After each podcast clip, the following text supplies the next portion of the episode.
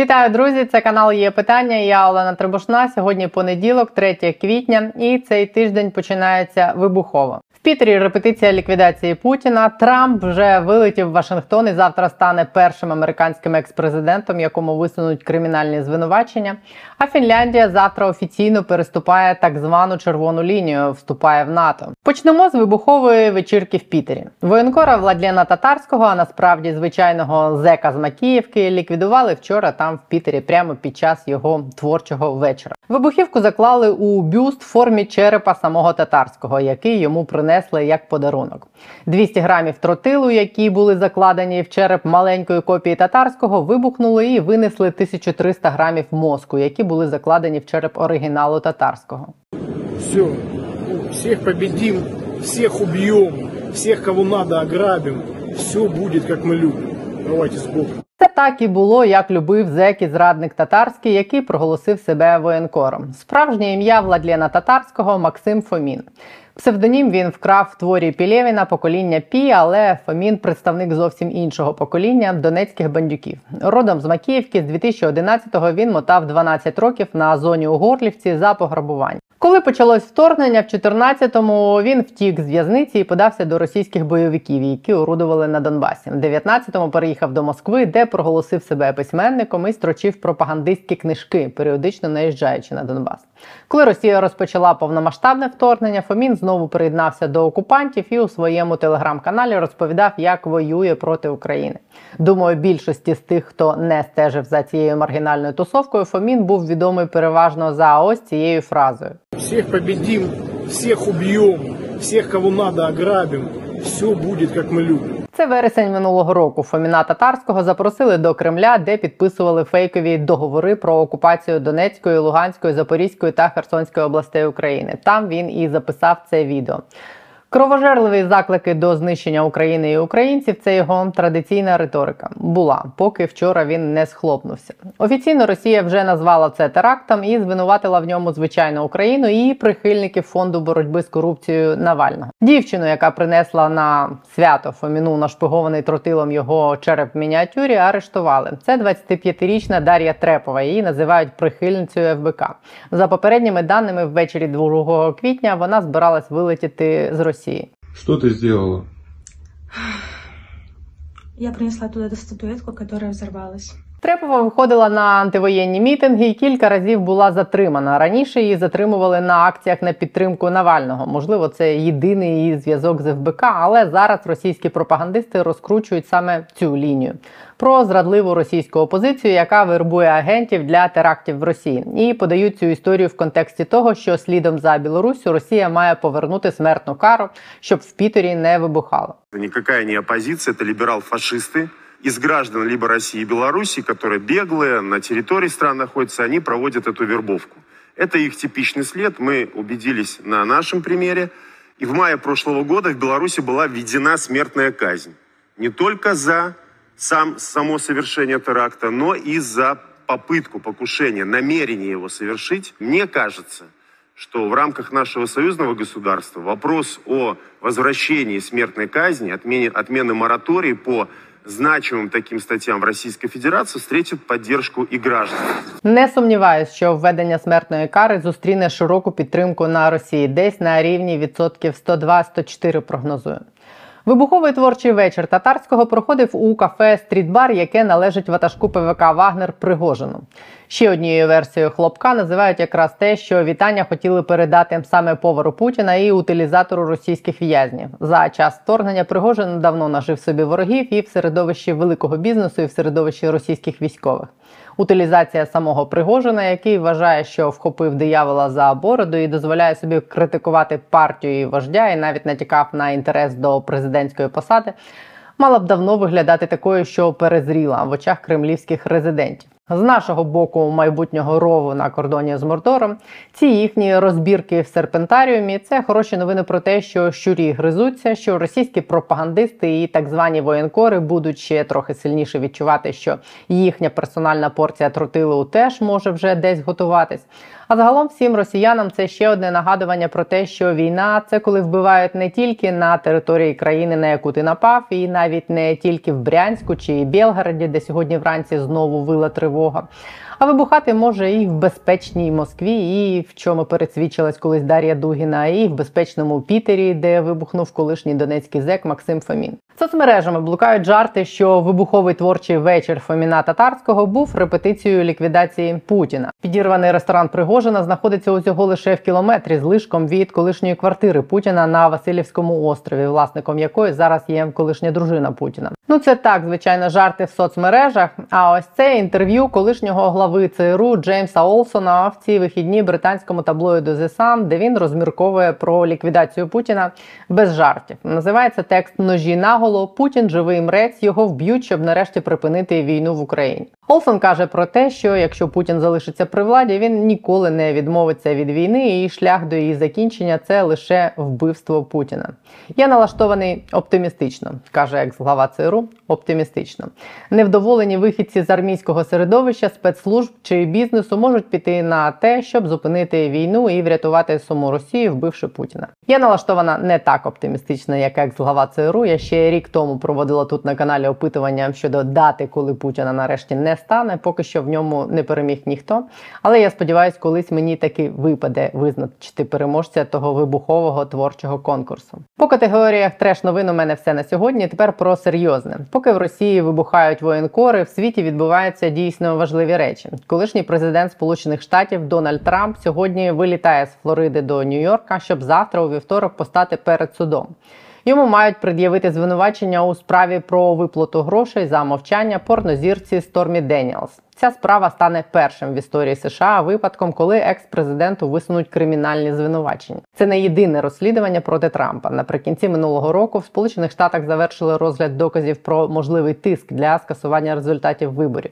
Ведеться розслідування щодо необережного поводження із секретними документами, сотні яких знайшли в приватній резиденції Трампа в Мара-Лаго, і щодо можливого впливу на вибори у зв'язку зі штурмом Капітолія. Кримінальне засудження, якщо воно вбуде, не вплине на можливість Трампа стати президентом Сполучених Штатів, якщо його, звісно, раптом не посадять, але воно очевидно вплине на рейтинг Трампа і може вилитись те, що республіканську партію на виборах 2024 року буде представляти не зовсім Трамп або зовсім не Трамп. Далі, завтра, з 4 квітня, Фінляндія офіційно стане 31-м членом НАТО. Символічно це буде в саму річницю створення альянсу. Невдовзі до НАТО приєднається очевидно і Швеція, і це насправді удар по Росії, яка рік тому самовпевнено вважала, що її бліцкриг в Україні зупинить розширення НАТО. Тепер, через рік вторгнення, сталося зворотня. Після вступу Фінляндії і Швеції до НАТО протяжність сухопутного кордону Росії та країн НАТО вибухово, як на творчому вечорі в Пітері, зростає на цілих 1200 кілометрів.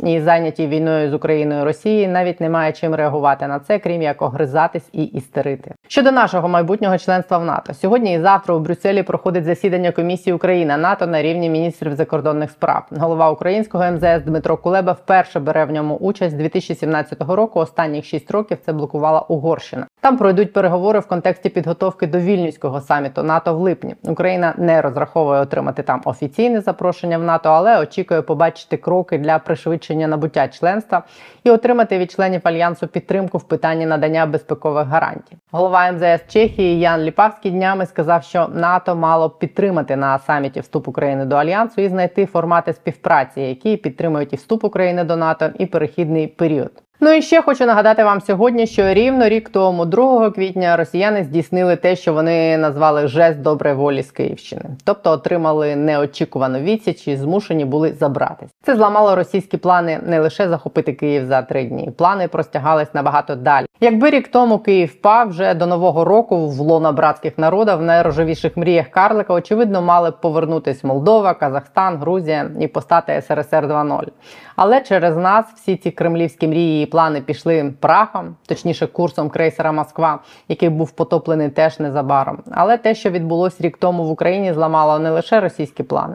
Це багато кому в світі зламало плани і фактично розкололо світ на два табори. Про те, куди веде цей розкол, і про нас самих на цьому розломі. Ми сьогодні будемо говорити з Олександром Щербою, послом з особливих доручень Міністерства закордонних справ України і колишнім послом України в Австрії. Вітаю вас, пане Олександре. У мене для вас сьогодні така тема. Е, Якби рік тому Україна не встояла і впала, е, то мені здається, світ це проковтнув би і якось далі жив би з тим, що десь по сусідству Путін відбудовує оцей свій СРСР 2.0. Але Україна не впала, і е, фактично це почало розколювати світ на два полюси. Е, І світ був змушений відповідати на ті виклики, які до вторгнення вони воліли ігнорувати. Якось само само минеться. Я хочу, щоб ви поговорили про цей розлом, е, про його наслідки, про долю України на цьому розломі. І почати я хочу з того, е, чи здається вам, що вже зараз ми можемо говорити, що Україна фактично фіналізувала цей розкол, що в світі вже встановлюється ота залізна завіса, і що він ділиться на дві частини, що починається фактично нова холодна війна. Так, я, мабуть, згоден з цим. Е, Це розкол не між Заходом і Сходом, і не між півднем е, і північчю. Це розкол між тими, хто вірить е, в якісь базові такі цінності: свобода, справедливість, демократія. І так званими прагматиками, які за цим словом красивим прагматизм ховають свою опортунізм, жадність, е, боягузництво і так далі. І у України така доля, бачите, вона весь час. У нас було е, вже на, на моєму е, житті, на часу мого життя було декілька таких поворотних моментів в світовій історії, коли Україна чомусь опинялась в абсолютному центрі, і вона. Е, ну, в- звичайно, дивувало в позитивному плані дуже багатьох, але дуже багатьох е, наша оця, наші позитивні прориви вони насправді розчаровували. Е, Давайте подумаємо, е, як багато людей в 2004 році думали: ну от нарешті. е, е, Сформувався такий, от е, більш-менш е, е, округлився цей європейський світ з одного боку, ну, почав округлятися російський світ з іншого боку, і тут раптом бац, помаранчева революція, і Україна ламає всі ці плани.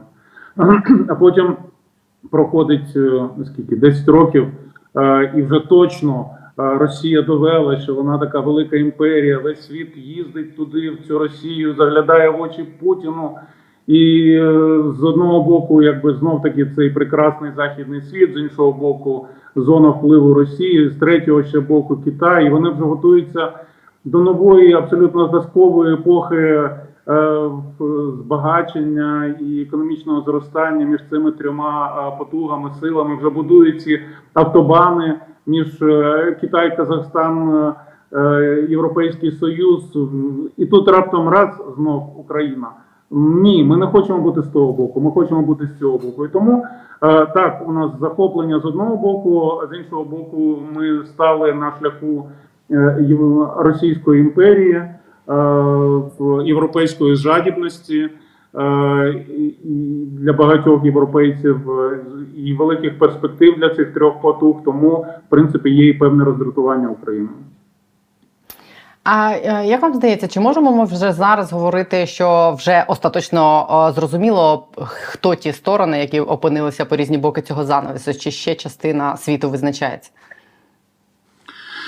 Ви знаєте, ну мені здається, що воно якось е, пройшло цей розділ пройшов не географічно, а якось навіть через сім'ї, от через, через, через, через покоління. Е, Я бачу, дивлюсь на ту ж саму Австрію. Я бачу людей, які е, в абсолютному захопленні дивляться на Україну і е, бажають тільки добра. І з іншого боку, я бачу людей, які в яких ця ситуація проявила все саме найгірше, що в них було внутрішньо, глибоко, десь сховано, мабуть, сховано ще з тих гітлерівських часів, і раптом воно поперло, поперло назовні. Цей це зверхнє ставлення до е, хто вони такі, ці українці, щоб е, е, мати там демократію, свободу. Тому географічно дуже важко якось так провести. Ну, звичайно, в принципі, це Європейський Союз, е, Сполучені Штати ем, з одного боку. Щодо позиції глобального ем, півдня, розумієте, е, вони ж не. е, Вони не Росію так сильно підтримують, вони Америку так сильно ненавидять часто. От я дивлюсь, в принципі, люди підтримують Росію не тому, що вони люблять Росію, а тому, що у них оце от палаюча якась така антиамериканізм в крові. Розумієте? І тому е, мотивація цих двох потуг, вона е, різна. З одного боку, люди стоять, бо бачать, що Україна за справедливість, Україна за просто хоче бути. А, а з іншого боку, е, е, люди стоять, якби так голосно чи неголосно підтримують Росію, тому що вони е, ну, просто е, проти Америки. Розумієте? Тому така от. е, е, Тут не, не лінейна якась такий цей поділ, він дуже складний, і з ним можна працювати в українській дипломатії. Не тільки українській. Але так зараз мені здається, складаються обставини, що точно е, десь е, за тією стіною опиняється там Китай і Росія разом. І навіть перед вторгненням е, ну всі думали про те, що до цього дійде. Думали, що цей розкол пройде десь там якраз по лінії Китаю, можливо, через атаку Китаю на Тайвань. Але все почалося з України. Чому так сталося? Як по вашому, чому саме на Україні все це почало розколюватись? Слухайте, ну це, це містика, це якась така, от доля така наша, розумієте? Тобто, е, якщо вдуматись, дуже багато речей в цім- в цій країні, в цьому народі є, які от, от якісь вони абсолютно загадкові, починаючи з того, що от. е, на- Народ, який був розділений протягом століть е, між різними е, імперіями, який давно, в принципі, мав би розчинитися в цих імперіях. Е, Наші землі були не нашими землями, наші генії були ставали не нашими геніями. Е, Наша мова перетворювалась на гекання і шокання. Е, Наша культура була вже в одному кроці до того, щоб перетворитись на якийсь експонат етнографічного музею, але щось утримувало, щось берегло от цей народ, цю країну. І потім знов таки, от на, на багатьох етапах от, європейської історії, от от люди абсолютно прості, е, які найбільше люблять в світі, люблять говорити, як у нас все погано, і як ніколи так, так погано, як зараз, що ніколи не було. І, і який у нас народ, який, яка у нас влада і так далі. Але саме ці люди, саме моральність цих людей, моральний е, етичний вибір цих людей, він ставав якби багато в чому таким, від якого залежала доля і Європи, е, м, і світу. Розумієте, я, я, я, я, не знаю, як це пояснити, але ну от подивіться, е, у нас було дві революції, під час якої жодна вітрина не була розбита. Жоден магазин не був пограбований. Подивіться, як від- що відбувається в країнах заходу, як тільки там найменше заворушення. Люди біжуть і зразу б'ють вітрини і граблять магазини. Розумієте? Ну знов таки, це щось таке особливе в цих людях і в цій країні. Е, тому не знаю чому. Знаєте, у мене якось так виходить дуже довгі відповіді, на які можна відповісти дуже коротко і двома словами. Не знаю. Як вам здається, Європа вже остаточно усвідомила, що Росія це зло, і з ним треба боротися до кінця? Чи це ще зворотній процес? Вона усвідомила, що е, Росія це зло, але ще не певна, що його можна побороти, що його можна перемогти. Тобто я от дивлюсь на своїх е, любимих австрійців, я бачу, що навіть от ті. е, Хто от раніше любив казати, там от е, Україна така сяка, там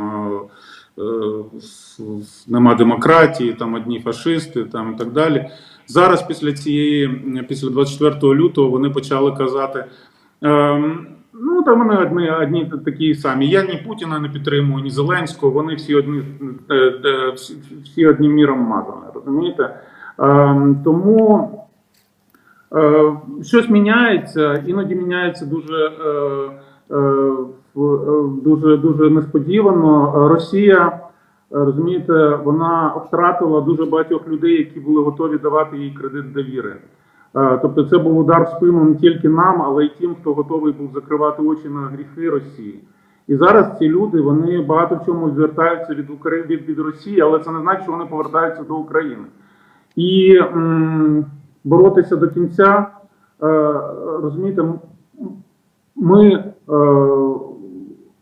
це все це залежить від нас. Е, Вони будуть стояти з нами стільки, скільки ми будемо стояти за себе. Е, В цій війні будуть люди, які нас підтримують, які нас не підтримують е, в Європі, але буде дуже мало, дуже мало таких, які спочатку підтримували, а потім не підтримували. Тому що, от, в принципі, е, є усвідомлення того, що зараз твориться історія, і оцей вибір, в тому числі політичний і моральний, який багато політиків і людей роблять, він буде судитися не тільки виборцем, але й історією. А ті, хто все ще якось підтримують Росію, ними що рухає? Вони бояться, вони все ще знаходяться в парадигмі того, що там, типу, з ворогом треба торгувати, а не воювати. Чи вони просто не вважають, що це їх проблеми? Ну, ви знаєте, я от е, так зараз я вже не посол в Австрії, тому я міг е, трошки більше дозволити себе собі е, говорити. І я написав, що для деяких, людей е, нейтралітет це право бути негідником. При тому, що ну, стаття там моя писалась е, в оригіналі німецькою, а потім перекладалась українською. В німецькому е, оригіналі там навіть більш жорстке слово вжито, ніж негідник.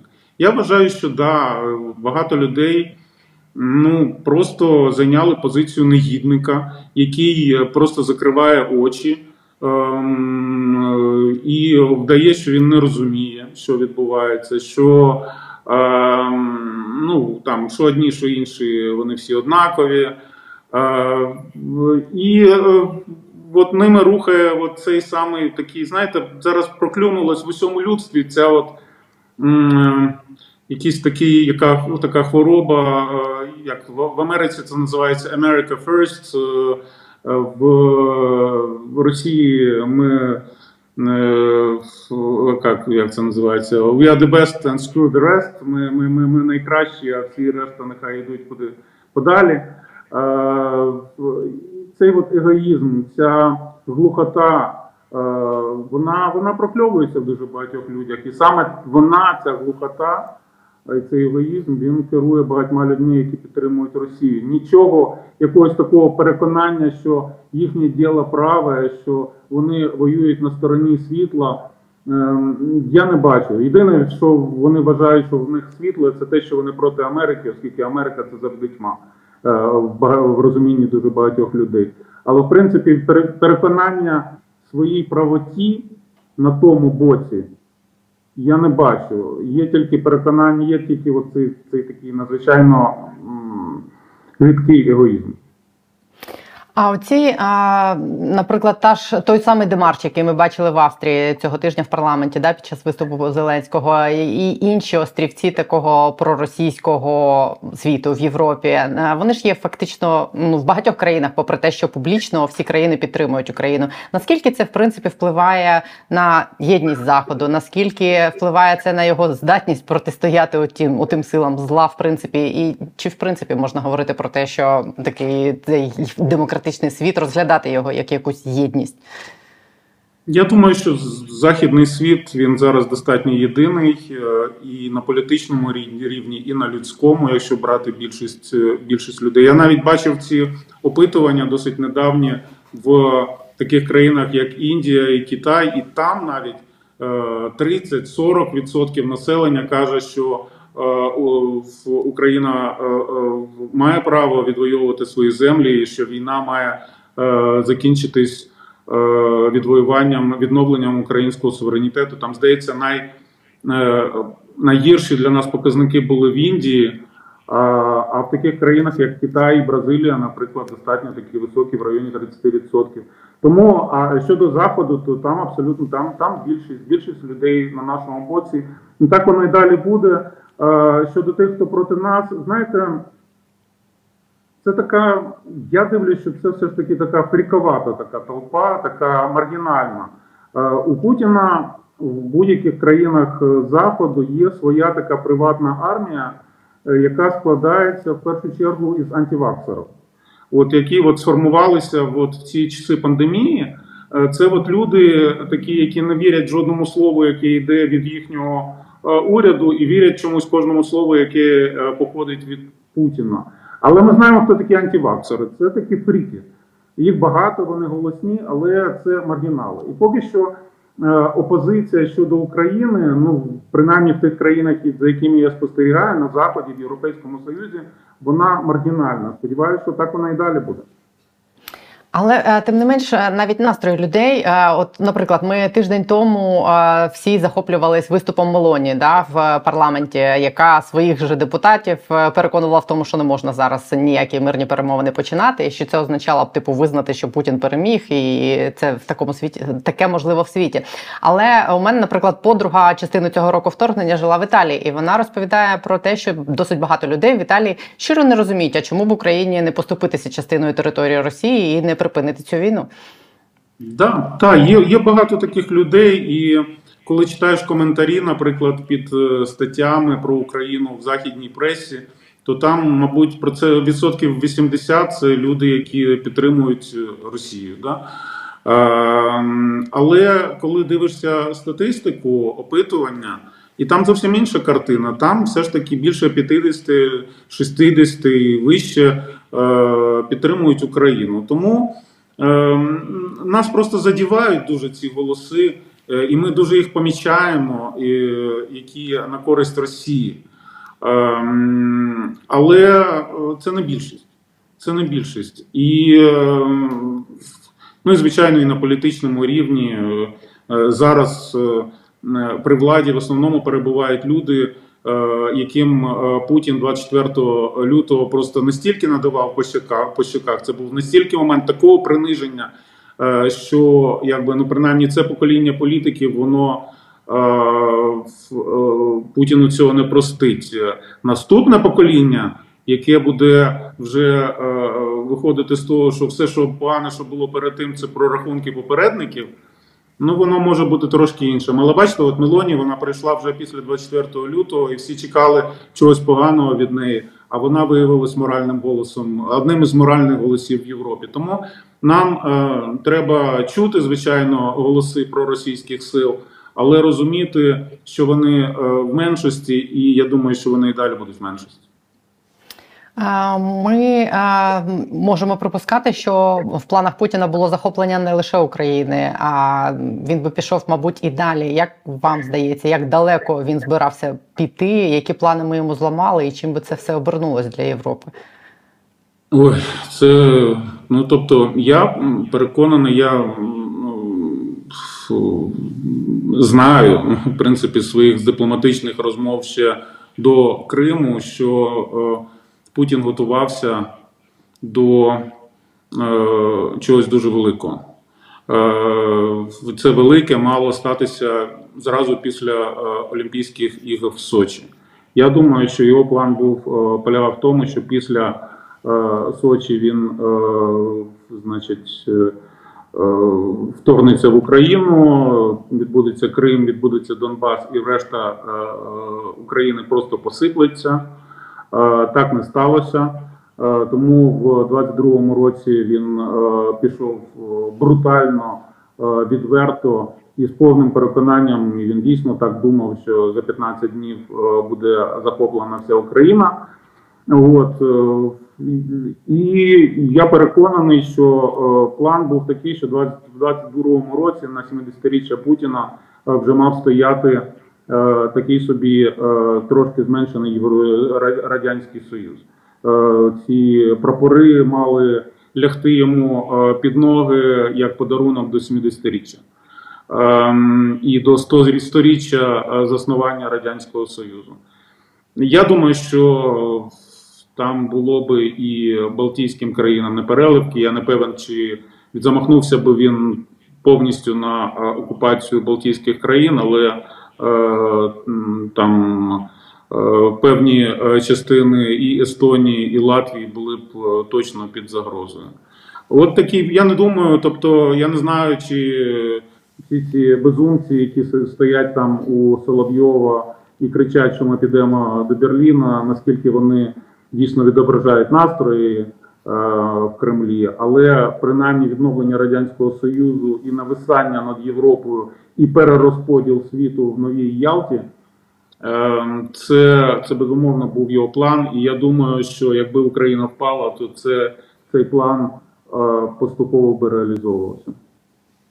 А як вам здається, тоді за що Путін воює зараз? Далі було припущення, що, е, наприклад, якщо ми е, деокупуємо Херсон, який він вже проголосив частиною Росії, е, то режим може посипатись, але нічого такого не сталося. Може ж статись так, що, наприклад, якщо ми деокупуємо і Крим, і Донбас, режим все одно може встояти. Якщо не самозбереження є ну, типу кінцевою метою продовження війни, то що? Ой, ну по-перше, Путін зрозумів, в яку він халепу вляпався, і що він зробив величезну помилку. Я думаю, що він це розуміє. Він не настільки безумна людина, щоб не бачити цього. Зараз він воює, хоч за щось. Е, Зараз він е, шукає хоч якогось виходу, який би не дозволив йому виглядати в очах історії як повний лузер. Е, Я думаю, що е, Сурков, е, коли писав, що сила путінської Росії в одній речі, в довірі між глибинним народом і верховним лідером, він був правий.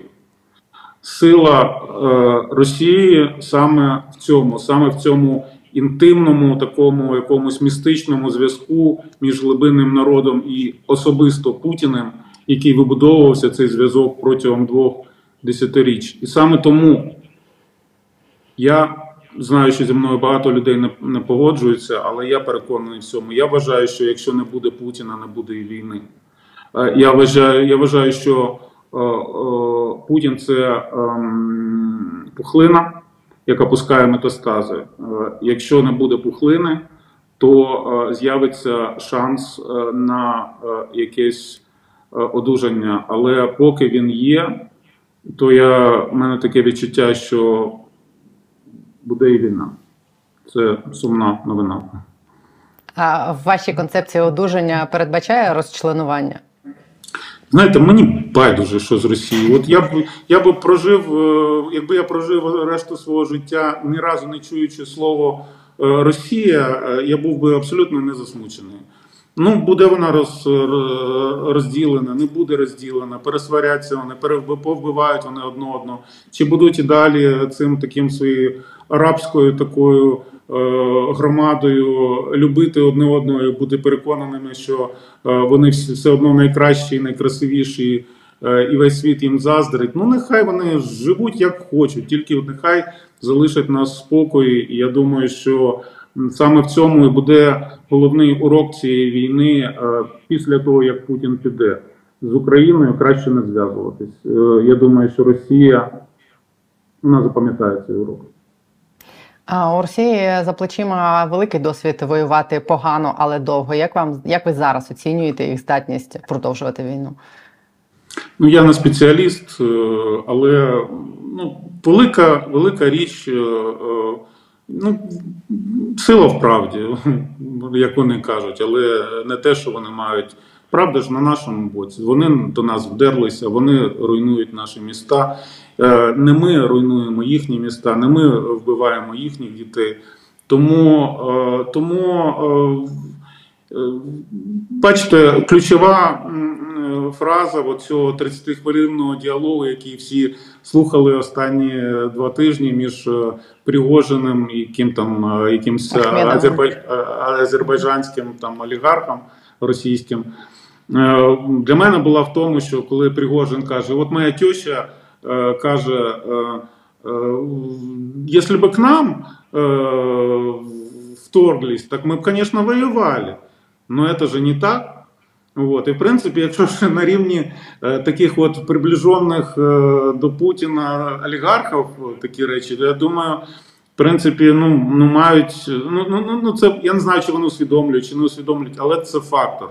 Е, ми воюємо е, за право бути. Е, Вони воюють за право бути імперією, за право бути, я не знаю, кимось. Але коли народ, який воює за право бути, за право жити, то в нього зовсім інша мотивація, ніж у народу, у якого якісь абсолютно дивні уявлення про свою роль у світі. Якась ця фата Моргана рано чи пізно все ж таки має в них спасти з очей. Я дуже на це сподіваюся. Як вам здається, зараз Китай встане на сторону Росії, навіть е, з точки зору того, з чого ми почали поділу світу на ці е, сторони зла, і чи допоможе це Росії? Ну, Китай, очевидно, не хоче російського програшу. Тобто йому для нього це один із негативних сценаріїв.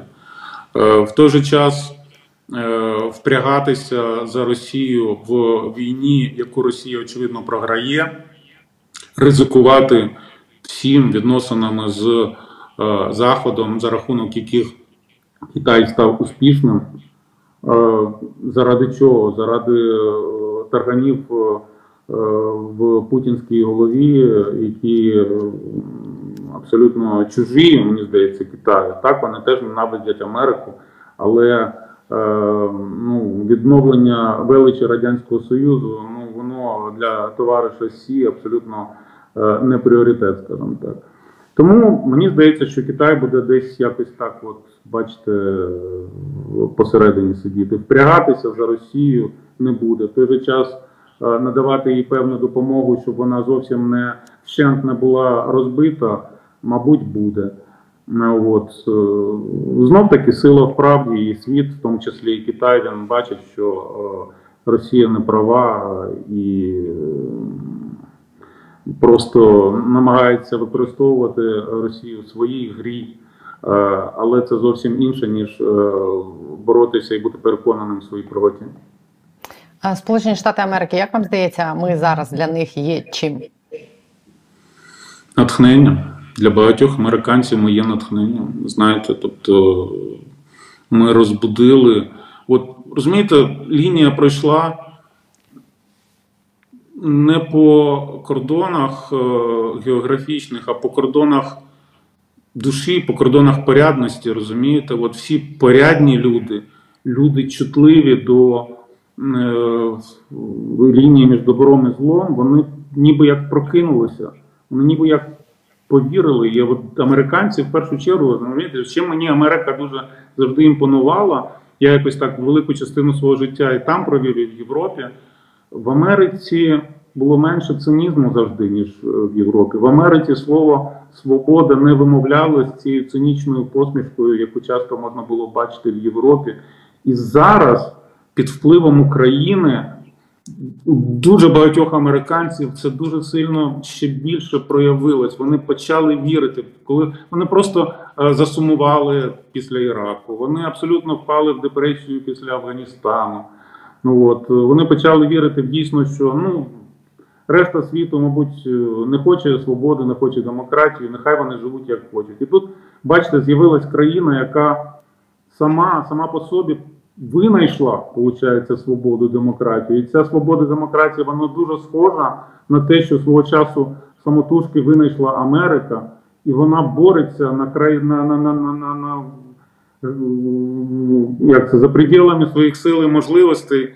ем, За, за ці речі, і для дуже багатьох американців це стало натхненням. Звичайно, є трампісти, є е, така от е, там дуже гучна частина американського населення. Знов таки вони здебільшого антиваксери, вони знов таки здебільшого такі ці так звані прагматики, е, е, які створюють величезний шум, але вони не є в більшості. І я переконаний, що ну знов таки треба, треба обережно казати такі речі після 16-го року. Але мені здається, що якщо Трамп е, стане кандидатом від республіканської партії. Ну, не виграє він вибори. Ну, звичайно, треба дивитись, хто буде йому протистояти, але мені здається, час трампізму і час цього егоїзму, ем, зведеного в абсолют, він в Америці вже пройшов. Як вам здається, як надовго вистачить цього натхнення? Якщо війна буде тривати там і в наступному році, як можуть вплинути на підтримку України події, які е, будуть в США в наступному році? Ті самі вибори? Е, ну, для е, Байдена перемога чи поразка України це питання його перемоги чи поразки на президентських виборах. Тобто тут е, він надзвичайно зацікавлений в тому, щоб Україна як мінімум не програла. А якби вона ще й е, можливо ближче до його е, виборів до 24-го року е, виграла, ну це був би такий е, підйом. Е, його електорату, і це була б така тема, яку він безумовно би використав для своєї перемоги. Тобто, тобто Україна це буде фактор е, на е, тих виборах. Е, Якщо, ну, звичайно, ми бачимо, що республіканці будуть розігрувати трошки іншу карту.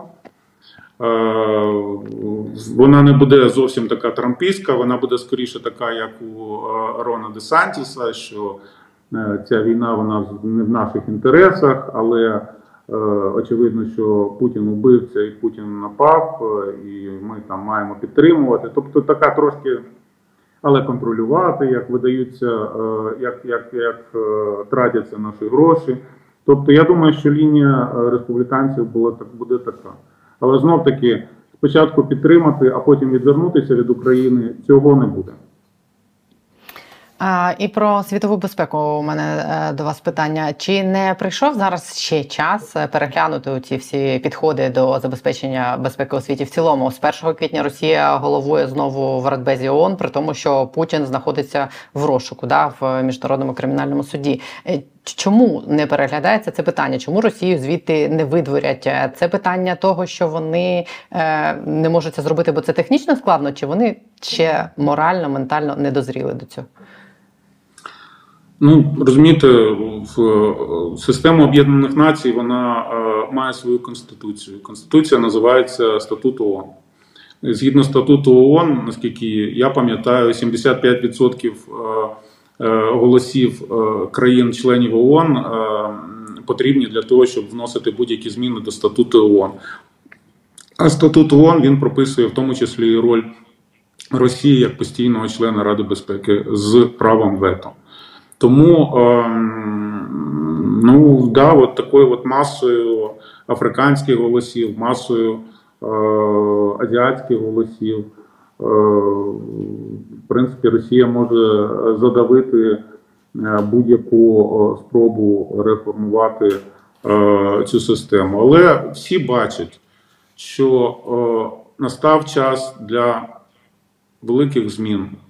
Е, тому що об'єднані нації більше не об'єднують нації, а система міжнародної безпеки не забезпечує міжнародну безпеку. І на ці структури величезні витрачаються величезні гроші, е, які йдуть невідомо куди, тому що е, ні ООН, ні ем, структури міжнародної безпеки не виконують два ключових своїх завдання, а саме запобігати війнам. І друге, якщо вже вони трапились, то припиняти і е, припиняти ці війни в справедливому ключі, а не в тому, який вигідний агресорам. Ну, вони цього не виконують. Тому, звичайно, якби е, українські війська стояли в Москві е, і Кремль палав, то безумовно вся структура е, міжнародної багатосторонньої дипломатії була б миттєво е, переформована. Це правда. Але питання в тому, чи дійде до того, щоб українські війська стояли в Москві. А ми ж намагалися піти тим шляхом, щоб довести, що Росія фактично вкрала це своє місце в ООН. Не виходить це юридично. Ну, розумієте, е, коли говориш з експертами міжнародними на цю тему, вони трошки так скептично посміхаються. Тобто е, тут е, мають визнати дуже багато країн, дуже багато лідерів тому, що протягом 10 30 років вони були е, дурнями, От, е, що їх ошукали. Е, Людям не дуже подобається е, визнавати, що вони дурні, що вони що їх ошукали, і що вони просто якби наперсточник їх е, е, розвів, то що називається. Тому е, ну от е, крім юридичних складностей, е, мені здається, що кейс юридичний достатньо чіткий. Е, Прозорий, переконливий в тому, що Росія не виконала е, формально е, тих необхідних передумов, щоб стати постійним членом Ради безпеки ООН. Але от саме цей політичний історичний підтекст він трошки працює проти нас. І останнє у мене до вас запитання е, зірочкою. Ви в своєму тексті е, Україна і цунамі зі збірки Сковорода і ми писали про те, що український народ е, переріс українські еліти, і що всі ті е, моменти, коли Україна опинялася на такому зламі, е, український народ відстоював право країни бути такою європейською, демократичною, не авторитарною і в 2014 році, і в 2004, і зараз ми переживаємо фактично те саме. Це найбільше таке м, е, ну найбільш випуклий момент в історії, коли народ вибор, виборює країні право бути європейською, демократичною, взагалі бути. Е, і ви ставите там питання про те, що е, народ виборював завжди це право, і після того, як народ е, зробив це, еліти зливали це все е, в трубу. Е, як вам здається, що зараз має відбутися, щоб після війни ті еліти, які опиняться при владі після нашої перемоги, не зробили те саме, як відбувалося в усі попередні моменти? Ой, що має відбутися? Що має відбутися, щоб не відбулося то, що, що завжди То, що вже відбувалося. Знаєте, я, я на це не дивлюся аналітично, я на це дивлюся як віруюча людина. Тобто, от має прийти той момент. Має прийти той момент, коли, от, мабуть, Україна має пройти певний шлях. І цей народ, і еліта, і люди мають пройти певний шлях, можливо, спокути за якісь власні гріхи, можливо, зростання якогось морального. Е- історичного е, до певного рівня, щоб е, еліта і народ е, якось е, знайшли якусь спільну мову, порозумілися, і щоб е, якось оці.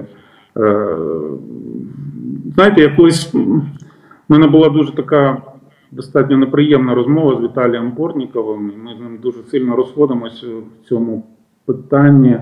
Тобто він вважає, що ну, коли він е, об'явив, що е, там в Україні 75%, які проголосували там в 2019 році е, не за Петра Олексійовича, це корисні дурні Путіна, корисні, корисні ідіоти Путіна.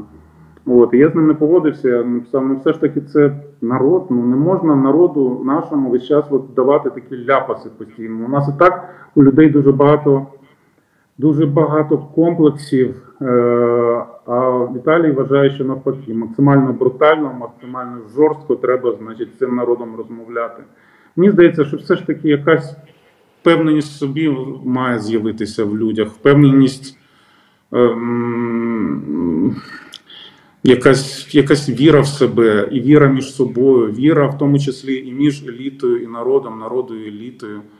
Ем, якось більше якийсь позитивний дух має з'явитися е, в українській нації. Я розумію, що це все дуже оптічні фрази і такі вони загальні. Але в мене немає конкретної відповіді на це питання. В принципі, як я сказав, я, я, я дивлюсь це на це в першу чергу як віруюча людина. Має прийти час, ми маємо пройти якийсь певний шлях, і, і, і ми маємо отримати це Боже благословення, і рано чи пізно воно буде, буде з нами. А, Дякую за таку крапку. Хороша крапка. Дякую за розмову. Олександр Щерба, посол з особливих доручень Міністерства закордонних справ України, був на є питання. Дякую вам. Дякую вам.